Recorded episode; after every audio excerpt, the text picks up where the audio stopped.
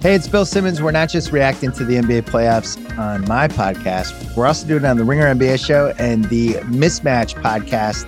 They are coming after some of these NBA playoff games. Check it out Monday, Wednesday, and Friday nights on the Ringer Podcast Network.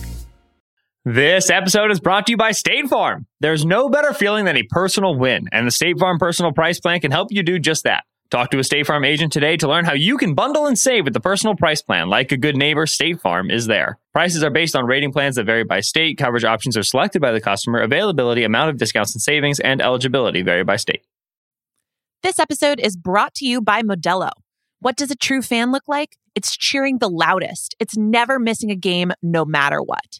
And for that, you deserve an ice cold reward because you are a fighter, and Modelo is your reward. Modelo, the mark of a fighter. Shop delivery or pickup options near you at ordermodelo.com. Drink responsibly. Beer imported by Crown Imports, Chicago, Illinois.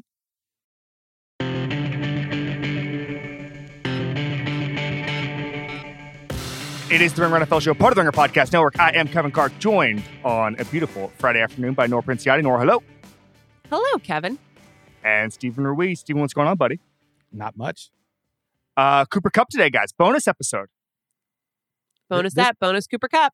This is a good bonus episode. Like I, the, What- the off, early off season, like some trade happened on like a Friday Oh. afternoon. This is this one's like more enjoyable for me. Does it upset you that those bonus episodes, like, those were some of the most listened to episodes like in our history? All anybody cares about is like trades and, and Breaking news. No, Yeah, it makes like sense. It makes sense. the the NFL is getting to a point. It will never be. I mean, like 50 million people like watch the championship game, so or the game will always be a thing. But it's getting to an NBA style situation where the transaction is as big as the action because of The solution- and the solution is just getting Cooper Kupp on the the emergency episodes. Then I'll I'll be fine.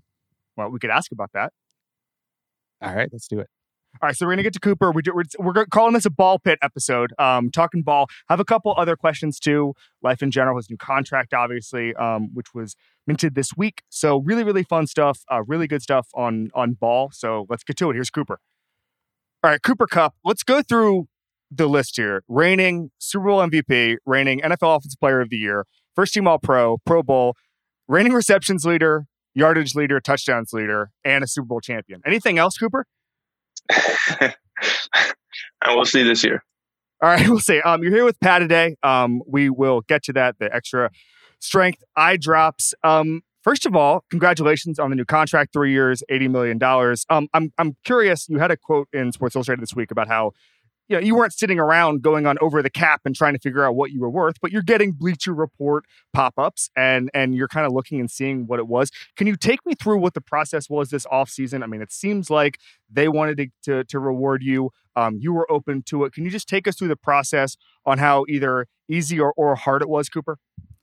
It, it was a it was a great process. Uh, we were very able to be in a place where we were very had a very collaborative approach on things. We had said, um, I had said to them, you know, this is something that you know I'm not trying to reset a market.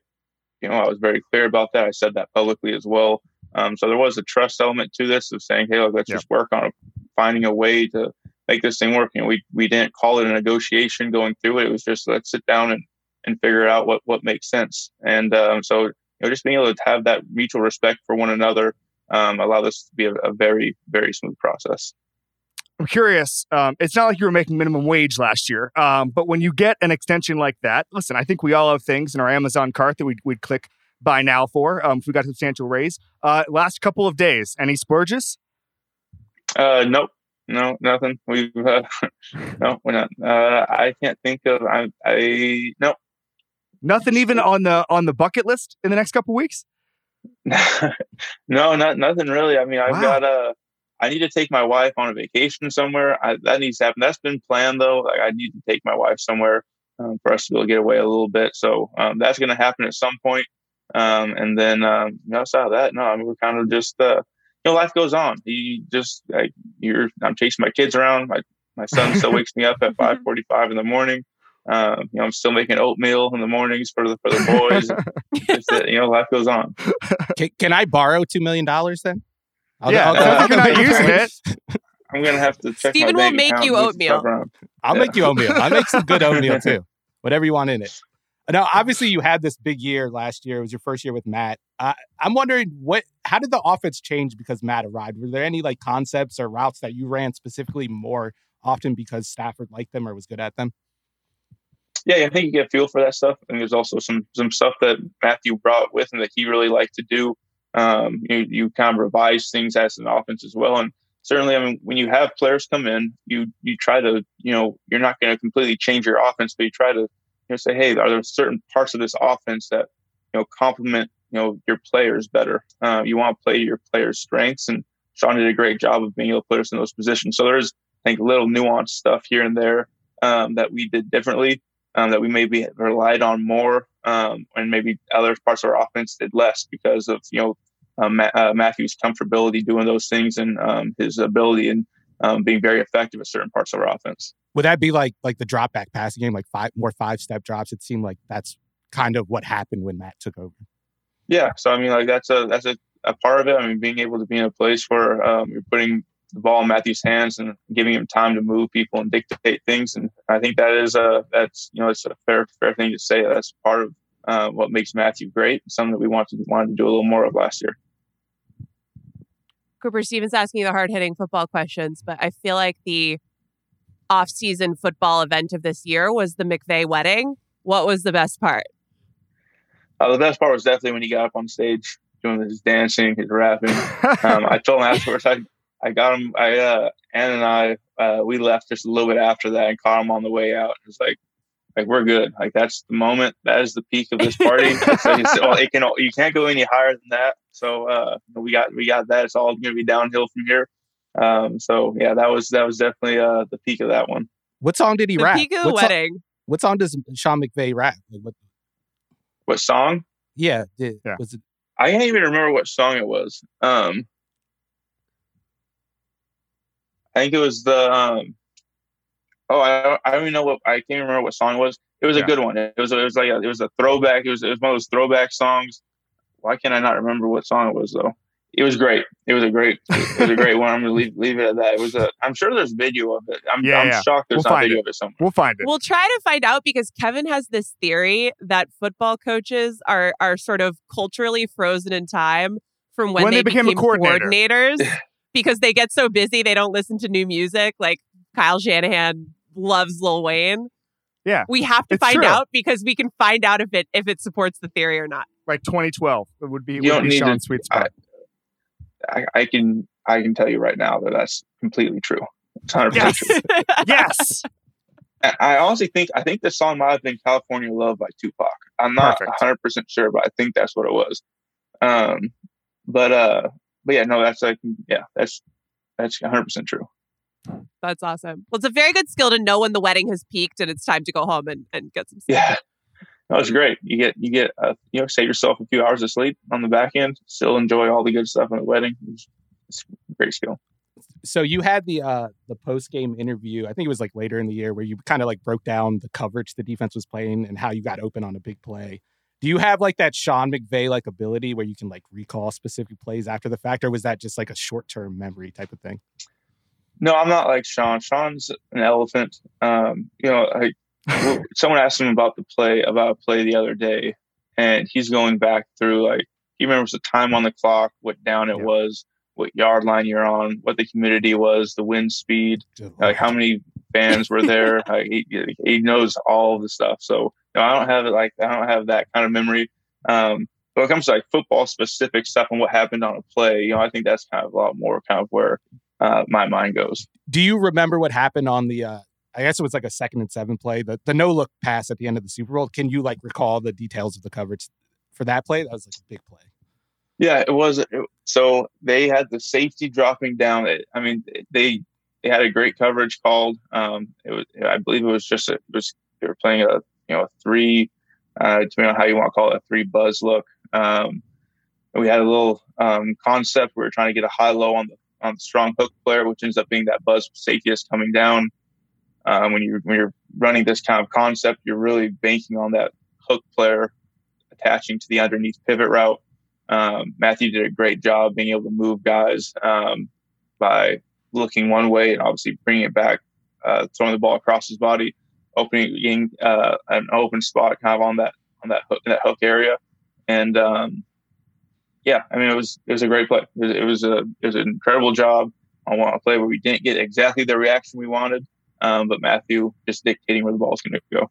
I just want to say I, I watched the play before this and you absolutely nailed it every every aspect of the time. he knows ball. He knows ball. Oh, Cooper ball. congratulations, Steven, on confirming that Cooper knows how to play football. Um, so we have a question, Cooper. Steven's going to read it from our colleague Ben Solak, who tried to ask you. He tried to ask you this question after this Super We also tried to ask Sean this question, and both of you were in such a celebratory mood you could not answer scheme questions. So we're hoping to get a breakdown here. Steven, you have the floor. Should I read it word for word? Hey, just you can speed it up a little. Okay, bit. it's so a he- long question. Yeah, it is a long Okay. question. He says you, your offense was struggling to move the ball through the first three quarters, and then in, on the go-ahead drive, you guys kind of had a scheme shift where you and you guys were running a lot of condensed sets early on, and then you went to more spread looks. You went to two by two looks out of gun with tempo, when most of the time you guys had been in three by one in tighter formations. Was that was there like a conversation on the sideline where you guys kind of came up with those changes, or did was it Sean just saying this is how we're going to play from now on? Um, we got to a point there. Uh, so it was very clear the the plan the Bengals were giving us. They were going to, you know, try to double me when they could. Um, and then we had, you know, early in the game, we had we kind of were anticipating that that might be something they do, which is why Odell was about to go for 200 yards, um, win Super Bowl MVP, and do all the incredible things that he was about to do in that game. It was going to be an unbelievable game for Odell. Obviously, the uh, the worst thing happens and he goes down. Um, and now the game plan is kind of set up around Mhm. you know being able to let take over. Um, get into a lull. We're trying to figure out how to get things to go again. Um, we get into that place where it's okay. This is a six minutes left. We this might be kind of the last opportunity we get to go down um, and you know realistically run our stuff and be able to to put ourselves up. And um, being able to talk with Sean on the sidelines it was kind of a hey let's just let's just do what we've done, do what our do our stuff. Let's not like just go back to just kind of who we are and not worry about you know, what the game plan was, but just like let's just run our stuff and allow players to make plays. And um, so he's got into that tempo. He did a great job just keeping us in tempo, keeping the Bengals out of um, some of those man calls where they're able to activate some of those doubles and things like that. Um, and then you know Matthew able to dish the ball around. Um, some guys that some young guys that hadn't played much this year that year had came stepped up and made some huge plays. Um, Matthew played lights out, um, and we're able to go down there and um, put some points up on the board.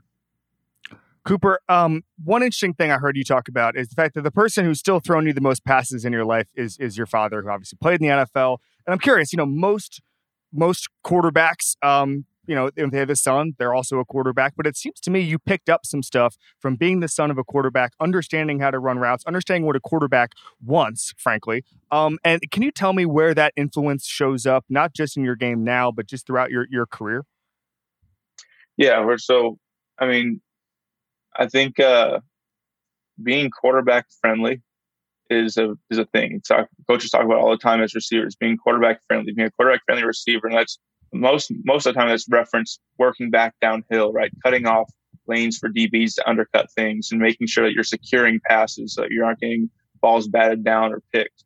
Um, but I think it also means putting your foot in the ground, making it, you know, being clear with your indicator steps on where you're going, setting your path so that the quarterback knows where you're going, can trust where you're um, coming out at. Coming out of your breaks the same and how you're um, the speed in which you're coming out of them, so they can anticipate the throws and um, being consistent with that.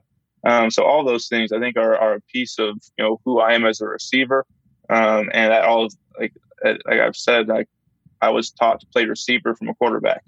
Um, and on, in all honesty, uh, my best friend, one of my best friends growing up, was the quarterback of our Pop Warner team, and he was my quarterback from, you know, from nine years old all the way through high school. And uh, if he wasn't a quarterback, I probably would have been the one that was playing quarterback. So I kind of got lucky in that Mm. my my my you know my best friend was the quarterback, so I kind of got shifted to running back and then to receiver.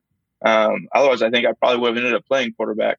Mm. Um, but you know that for me was uh, that for me was a it was a unique perspective to learn the position from, and I think it's it, it, it has it has been a part of who I am as a receiver all the way through my career. Cooper, you're obviously coming off this incredible season, culminating in a Super Bowl. What do you do to goal set for either what you want to work on this offseason or, or going into next season? What goals are you setting for yourself just coming from a place that was already such a high achievement level? Yeah, you know, well, it's kind of funny because, um, like, I first part your question, like, I don't, my goal for myself is to be a better football player, point blank, period, year after year. That's the goal. Um, go fix the things you didn't do well, do them better. Uh, it's as simple as that. And you know, I don't do production goals or achievement goals or anything like that. It's just let's just be a better football player. Um, but you know that that question, I get asked that question a lot now. And realistically, you know, we go down that last drive. Let's say on that fourth down, you know, the fourth down, the jet sweep. Say we don't get that. You know, we we've now turned the ball over on the negative thirty yard line. Six minutes left, maybe less than that at that point the Bengals are in great position to close that game out. You know, the questions that we asked then coming in this year is, hey, what do you guys need to do to get yourselves over the top? What are the things that you guys mm-hmm. need to do better at so you can right. get over the top? And now the questions I'm being asked and that we are being asked is, how can you possibly be better? You know, it's like the, the, the, we're the same, whether that happened or not. We're the same players, the same team, whether that that one play went differently. Um, and so that's what we have to understand is that there's always so much to get better at. There's always so much we can improve on. Um, and anyone that thinks that they've they've uh, you know gotten there, that anyone that thinks that they've arrived, they're they're sorely mistaken, and uh, they're limiting themselves. There's so much that we can do um, better at. So I, I, take that approach: be critical of yourself and know that there's there's things to improve on, regardless of um, you know any of the good stuff that you've been able to achieve. Uh, even in Detroit, I feel like uh, Stafford used his eyes well and like did a lot of those no look passes. And I'm wondering from like the wide receivers perspective, is it hard to catch those no look passes? Like, do you get fooled yourself like the defenders do? Uh, early on, it was definitely something you had to kind of get used to. Um, but there's a, uh, let's just say you figure it out. You figure out how to, you know, anticipate those things. So I'll leave it at that. But yes, you you, you figure it out. And then one more question that's kind of related. Like on that the, the Super Bowl play, the no look play, I, I think before the snap, you and I think it was Brycen Hopkins were like kind of I think you guys may have aligned wrong or something, or you guys flipped alignment right before the play. What happened there? Yeah, so we have a we have a we have a formation that uh, is the same name, and Matthew, I see like based on whether what we want, we are able to just kind of switch it, you know, what we want over there in terms of whether mm-hmm whether our tight end lines up outside or inside. And so um, that was all it was, was, you know, the formation, getting the formation lined up how we wanted it to. Uh, one of the things about the Rams is they've done some things differently. Like they've proved proven again over the past couple weeks that the salary cap isn't real. Um, you, you, don't need draft picks. You can develop guys later in the draft, and I think that that's something that one thing that that people kind of miss on the whole. Well, you know, the Rams don't care about the draft. No, they do. They just they just hit on their later picks and they're able to to trade the capital um, at the top of it. But they do they they do rest differently than other teams. They rest guys in the preseason um, differently than than other guys. If you were, and I know you don't want to give any state secrets away, but big picture, Cooper, um, if you're giving advice to a coach, to a GM who says we want to rip off the Rams, like what big picture lessons can teams learn from the way that that organization does things differently? Um, I think I would say just collaborate with your players. Yeah. Find your players, find your guys that do things right. Find the guys that, um, that, you know, that, uh, represent the things that you want to be about as an organization, as a team, collaborate with them. I mean, I think that's one of the best things that we do with the Rams is open door policy, being able to work together and not not letting it be something where you know one person is making one person will you know Sean will ultimately make the decision, um, but he's not doing that without hearing a lot of different voices and um, specific voices, not everyone's voices, um, but having a specific group of people that he wants to hear from and then being able to make decisions going forward that way. Uh, tell us what you're doing with Pataday. Oh, Pataday. I my allergies kill me. Absolutely throttle Same. me in the spring. I, yep. My eyes get itchy. I start rubbing them. They get red and puffy. I can't see. Try catching a football with your eyes swollen shut. It's it's impossible. I tried it. It's impossible. You know, so for me, it's just just you know, in the morning, I would grab my my gloves, my cleats. I'm going to the field. I've got my Pataday. Um, you know, one state relief, extra strength, one drop each eye, 24 hours, knocks out itchy eyes, and uh, and I'm good to go. It also helps. I've, I, I chase little kids around every day We've t- we touched on that a little bit. You know, it, it's uh, something that, that allows me to be, you know, present with my kids as well. So, um, very important tool for me. Love it. Thank you so much, Cooper Kupp, on behalf of Pataday. Uh, we'll see you this season, buddy. All right, sounds good. Thank you, guys. This episode is brought to you by State Farm. There's no better feeling than a personal win, and the State Farm Personal Price Plan can help you do just that. Talk to a State Farm agent today to learn how you can bundle and save with the personal price plan. Like a good neighbor, State Farm is there. Prices are based on rating plans that vary by state. Coverage options are selected by the customer. Availability, amount of discounts and savings, and eligibility vary by state. This episode is brought to you by Modelo. What does a true fan look like? It's cheering the loudest. It's never missing a game, no matter what. And for that, you deserve an ice cold reward because you are a fighter and Modelo is your reward. Modelo, the mark of a fighter. Shop delivery or pickup options near you at ordermodelo.com. Drink responsibly. Beer imported by Crown Imports, Chicago, Illinois. This episode is brought to you by Indeed. We're driven by the search for better. But when it comes to hiring, the best way to search for a candidate isn't to search at all. Don't search, match with Indeed. Use Indeed for scheduling, screening, and messaging so you can connect with candidates faster. And listeners of this show will get a $75 sponsored job credit to get your jobs more visibility at indeed.com slash ringer NFL. Just go to indeed.com slash ringer NFL right now and support our show by saying you heard about Indeed on this podcast. Terms and conditions apply. Need to hire? You need Indeed. Steven, that was delightful. What was the what was the most interesting thing Cooper said for you? That he wouldn't give me two million dollars. that would that would have really changed my life. All the football stuff is it? No, but I, I, but I it, just to be clear, not one million dollars. One million dollars is a drop in the bucket for you, but two is where it really yeah, starts to kick in. Two. But no, uh, just hearing a Rams player like kind of say that they started calling more drop back because they had Matthew Yeah. Stafford. Like you kind could see it, but it's always nice to hear someone confirm it from inside the building. Yeah, it's fascinating. And, and obviously, listen, we knew the moment the trade happened that there was going to be a night and day change to the quarterback position um, and that there was a ceiling on Jared Goff. And, and Stafford is exactly what they needed. And that was, that was proven. And, you know, the way they stacked the roster, quarterback was always going to be a thing they had to address. And I'm, you know, it's it's good for the league that they did. Um, all right, let's go just whip around the league real quick with some news. Obviously, we did the entire Deshaun Watson thing on Wednesday, some of the other stuff. So we're not going to do that this week. We are going to do so on Thursday. Tom Brady spoke to the Tampa Bay media. The headline on Yahoo, and this is actually not unique, is that Tom Brady unsuccessfully addresses rumor he spoke to Dolphins in the offseason. Like he, it wasn't. I, I don't even know how to how to describe it. So he, here's the quote via Jenna Laine from ESPN. I've had a lot of conversations with a lot of people. Bad way to start this one off, a denial. Um, I've had for the last three or four years of my career about different opportunities when I'm done playing football. So I kind of made a decision of what I'd like to do, and I'll get to be in the game of football. Now, this has mostly been put to bed by the fact that he's going to get over $30 million a Yes. year to work at Fox. Um, that's, I believe, a 10 year deal. Uh, anything you think here? I mean, I, I think we all kind of believed. I mean, I, our boss Bill Simmons said on a podcast with me in February that it could be the Niners or the Dolphins, and that Tom Brady was exploring his options. Uh, wh- where there's smoke, there's fire in, in my book, Steven. No, I agree with you. I, I mean, what is he going to say? He's not going to be like, "Oh yeah, I was the Dolphins were tampering with me." So you know he's not going to say to make me president. right. This is the closest thing to an admission that we were ever going to get, and you knew, like, right when he started off with, like, a lot of people are saying a lot, or I talked to a lot of people about a lot of things. Like that's that's the bar when you that's when you know, like, Well- whatever follows is bullshit. That's his out. So Brady, uh, um, he, I'm a bit of a Bradyologist just because you've had to sort of read the you have to read the tea leaves with Brady because he never outright says anything. Because one of the things is like he's super into being a good teammate, not rocking the boat. I understand that he's not going to come out and just start. He's not going to become Jalen Ramsey all of a sudden and start tor- torching guys. Um, but like his his opener when he doesn't want to start something it, doesn't want to talk about something is I've seen a lot of things. Like uh, this, is nothing new for me, and so this is kind of a a, a, a cousin of that. Do you think Tom Brady's going to be good on TV?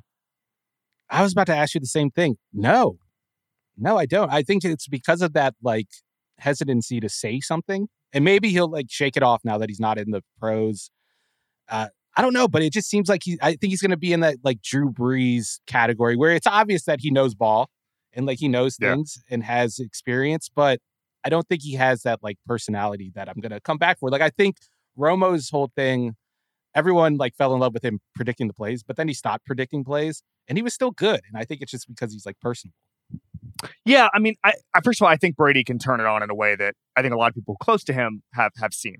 I think that there's um there's some interesting wrinkles to, to the Brady TV thing. Number one is everybody who knows him says he's a maniacal worker and he'll work at this. And I think that you might see Romo esque ability to just simply explain coverages and what defenses are doing and all that stuff. So I don't think that there's necessarily uh I don't think I, I, a work ethic problem is is can be diagnosed for a lot of people on TV. It will not be that with with Tom Brady. Like there's some analysts where sometimes I'm just like, man, this guy has done zero work.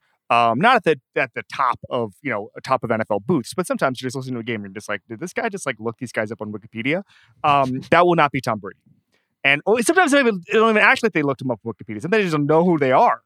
Um, but that will not be Tom Brady. The other thing is like the people who know Tom Brady, and I've talked about this on the pod, they say, and this is true of Belichick too, that when you get them behind closed doors, they can be very, very, very critical because they know ball so well, and they can say this linebacker just can't play. Um, and that's something I've seen.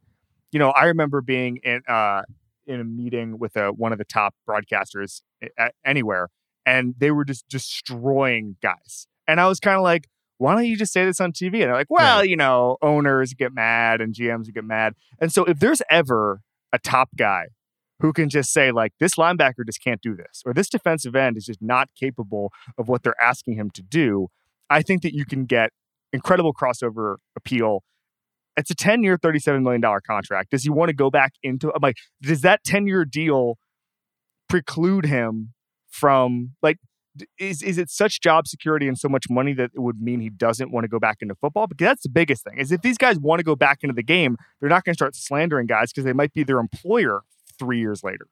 Right. I th- I think that's like kind of the delicate balance when you're one of these color commentators. It's like being able to criticize people without outright criticizing them. I think Tony Romo actually does a good job of that. He kind of like alludes yeah. to things that teams can't do because of certain personnel limitations without outright saying it. That's the right. question. Will Will Brady have that? Ha, be able to do that? I don't know, and uh, I don't know. Once once those those checks start cashing, I think that's going to be enough to to keep him away from football. Uh, one other bit of news on the wide receiver market: uh, Hunter Renfrow, two-year, thirty-two million dollar deal, twenty-one million dollars guaranteed. I got to be honest with you, dude. This seems pretty cheap. It does within the context of the wide receiver market this year.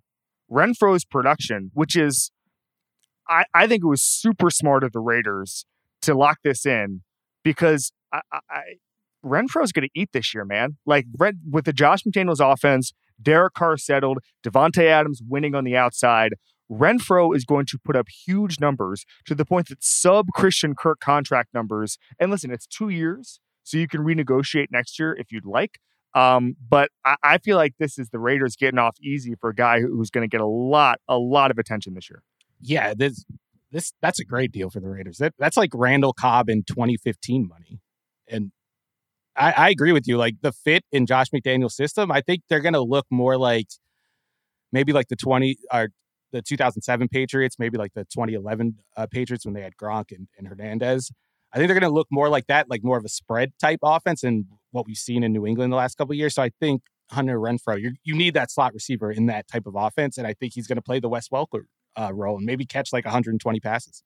I we, we caught 103 last year when he didn't have Josh McDaniels. When he had Jon Gruden leaving halfway through the year, and he still got uh, 1,038 yards. So I think he's he's, he's going to be awesome um, in that McDaniel system. You know, it's funny because one of the reasons that Belichick started emphasizing slot receiver is because the outside receiver had become pricey, but then he lucks into Randy Moss is available from the Raiders. They basically steal him um, relative to, to, to, the draft value. Um, and then they were able to pick up Wes Welker in restricted free agency. Obviously, uh, ended up that that started a pattern of them picking up slot receivers for cheap. And it seems to me like the best case scenario for Josh Daniels is inheriting a great receiver on the inside and not having to pay him outside receiver money. Right. Not a you don't and he has his Randy Moss. Obviously they're paying more, but yes. he has he already has his Randy Moss and Davante Adams. He has Darren Waller, who wasn't there last year. He was out injured a bunch. Yeah, yeah, yeah. So the year that Renfrow had on third down when teams were paying attention yeah, yeah, to him was amazing. So uh, yeah, he's got all the pieces, man. He's got all the pieces. And Derek Carr, I think he has a good quarterback for that type of offense. Are they going to be good? I mean, their offense is going to be good. I don't know about the defense. And that I can't. The AFC it's just a West, dude. It's just a killer. Dude, I I, think I think. I think they're going to be better than Denver. I tend to agree. I also think that uh, we need to get uh, my new take, seeing what's going on in college football, is we should get rid of divisions. We should do pods, like consistent divisions. I'm with Just it, do man. pods. Just do pods. Like, pods are is- good. It is so unfair. Like they change yearly. It is so unfair of the AFC West that like for the next the Raiders and the Broncos for the next ten years are gonna have to go against Justin Herbert and Patrick Mahomes. Like the bar is so Yeah. high. There's no margin for error. There's no margin for error. I think what the Raiders are doing this offseason, I know people criticize them for paying a receiver close to $30 million a year, but they're going for it. Like, this is fun. Imagine being just like laying down for the next 10 years and go, we're not beating those guys anyway. Like, this, go for it. I like it. Well, I will say this. This is the same conversation we had last year about the NFC West.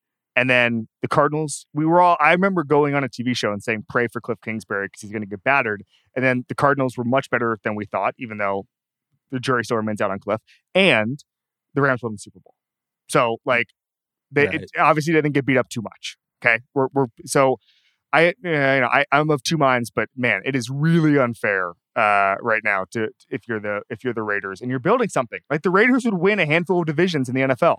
Right. And, and I think you should factor in the Renfrow contract into the Adams contract. Like paying those two guys the whatever the the sum is. What is it like close to 40 million? That's not too bad.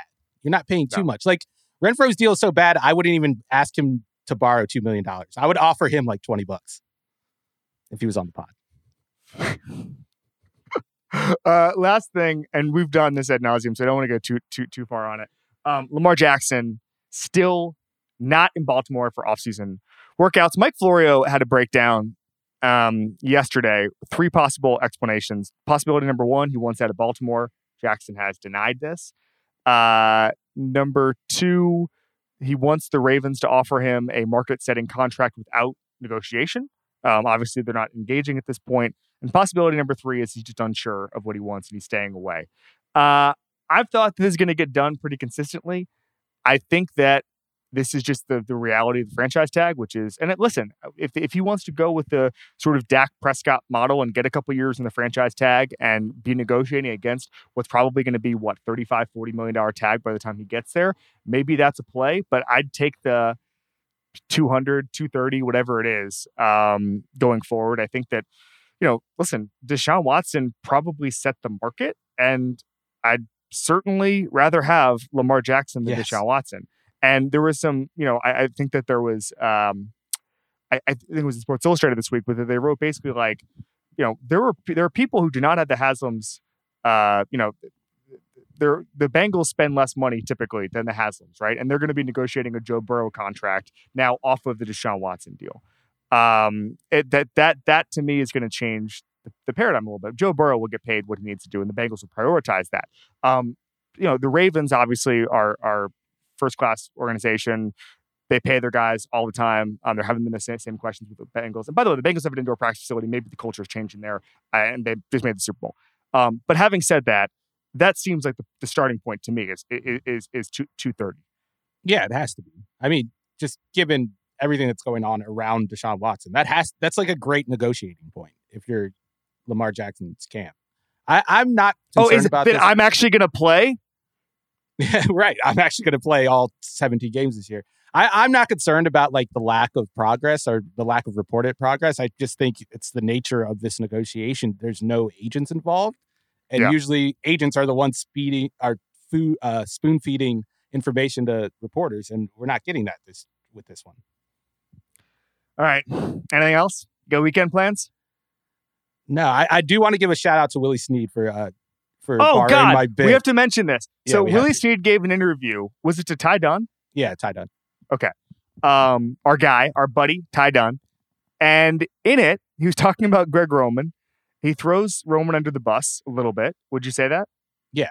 I- yeah, certainly. I mean, it's fair criticism. Yeah, but then in the middle of it, he goes full Steven Ruiz and says Greg Roman would be a great run game coordinator, which, if you are a diehard listener of this show, you know that Steven Ruiz has dubbed like five people a future run game coordinator, including Willie Greg Snead- Roman. including Greg Roman. Uh, Willie Snead, I mean, sounds like he's a listener, Steven. I, I get him on the pod.